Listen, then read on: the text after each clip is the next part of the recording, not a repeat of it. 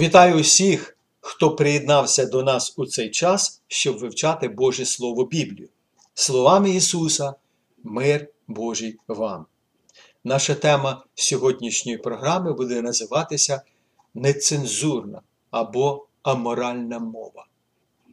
Якою має бути наша християнська мова?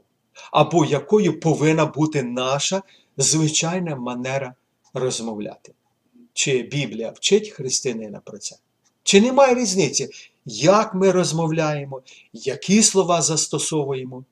Я пригадую, як один християнин на зауваження іншого, що він слідкував за своєю мовою, він відповів йому: це не твоя справа, як я розмовляю.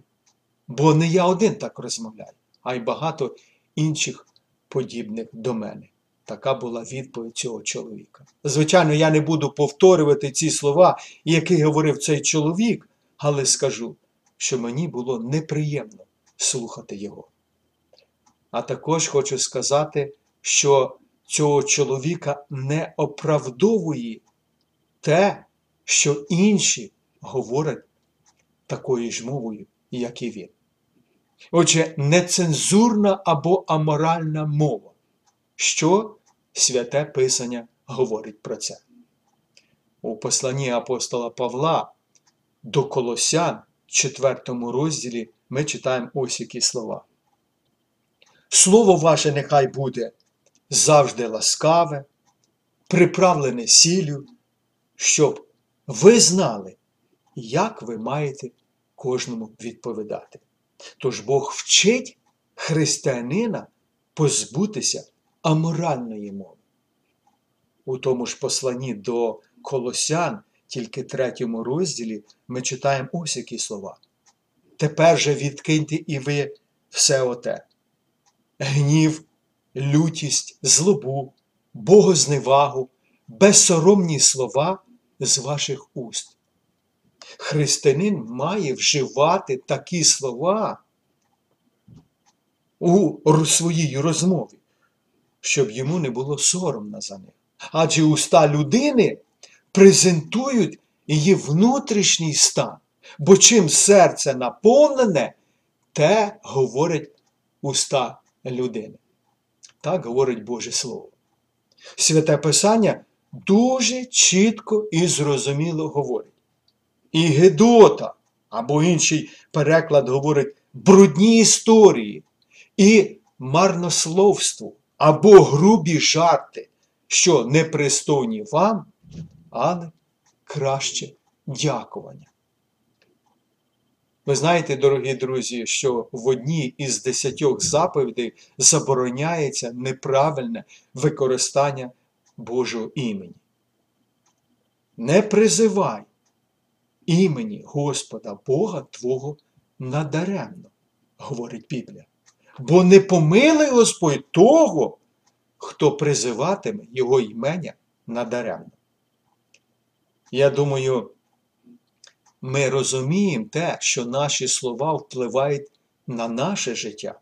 Як в Біблії сказано, хто уста свої стереже, той душу свою береже, а хто губи свої розпускає, на того погибель. Я б е, ще так сказав би, як ми віримо, відображається в тому, що ми говоримо, що підтверджує Боже Слово Євангелія Матвія 12 розділі. Як ви можете мовити добре, бувши злі? Бо чим серце наповнене, те говорить уста. Добра людина з доброго скарбу добре виносить, а лукава людина з оскарбу лихого виносить лихе. Отже, слова, які людина говорить, не тільки відображаються на ній, а також вони впливають і на інших. Ми читаємо у е, першому посланні до Тимофія, 4 розділі. Апостол Павло говорить е, або вчить Тимофія. Нехай молодим твоїм віком ніхто не гордує, але будь зразком для вірних у слові, у житті, у любові, у дусі, у вірі і у чистоті. Я хочу підкреслити слова, які вживав апостол Павло, научаючи молодого служителя церкви.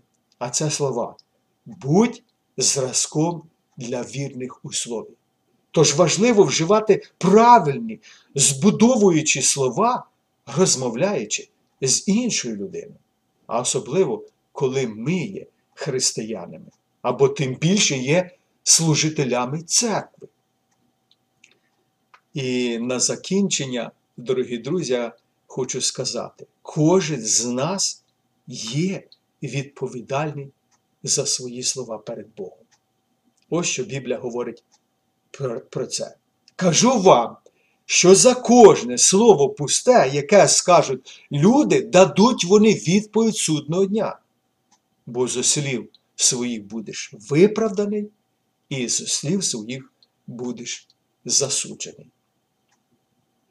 Тож кожний християнин має пам'ятати брудні слова чи історії, нецензурна розмова та грубі жарти це не, не для нас, не для християн. Але навпаки, слово ваше нехай буде завжди ласкаве, щоб ми нагадували один одному е, про доброту Божу.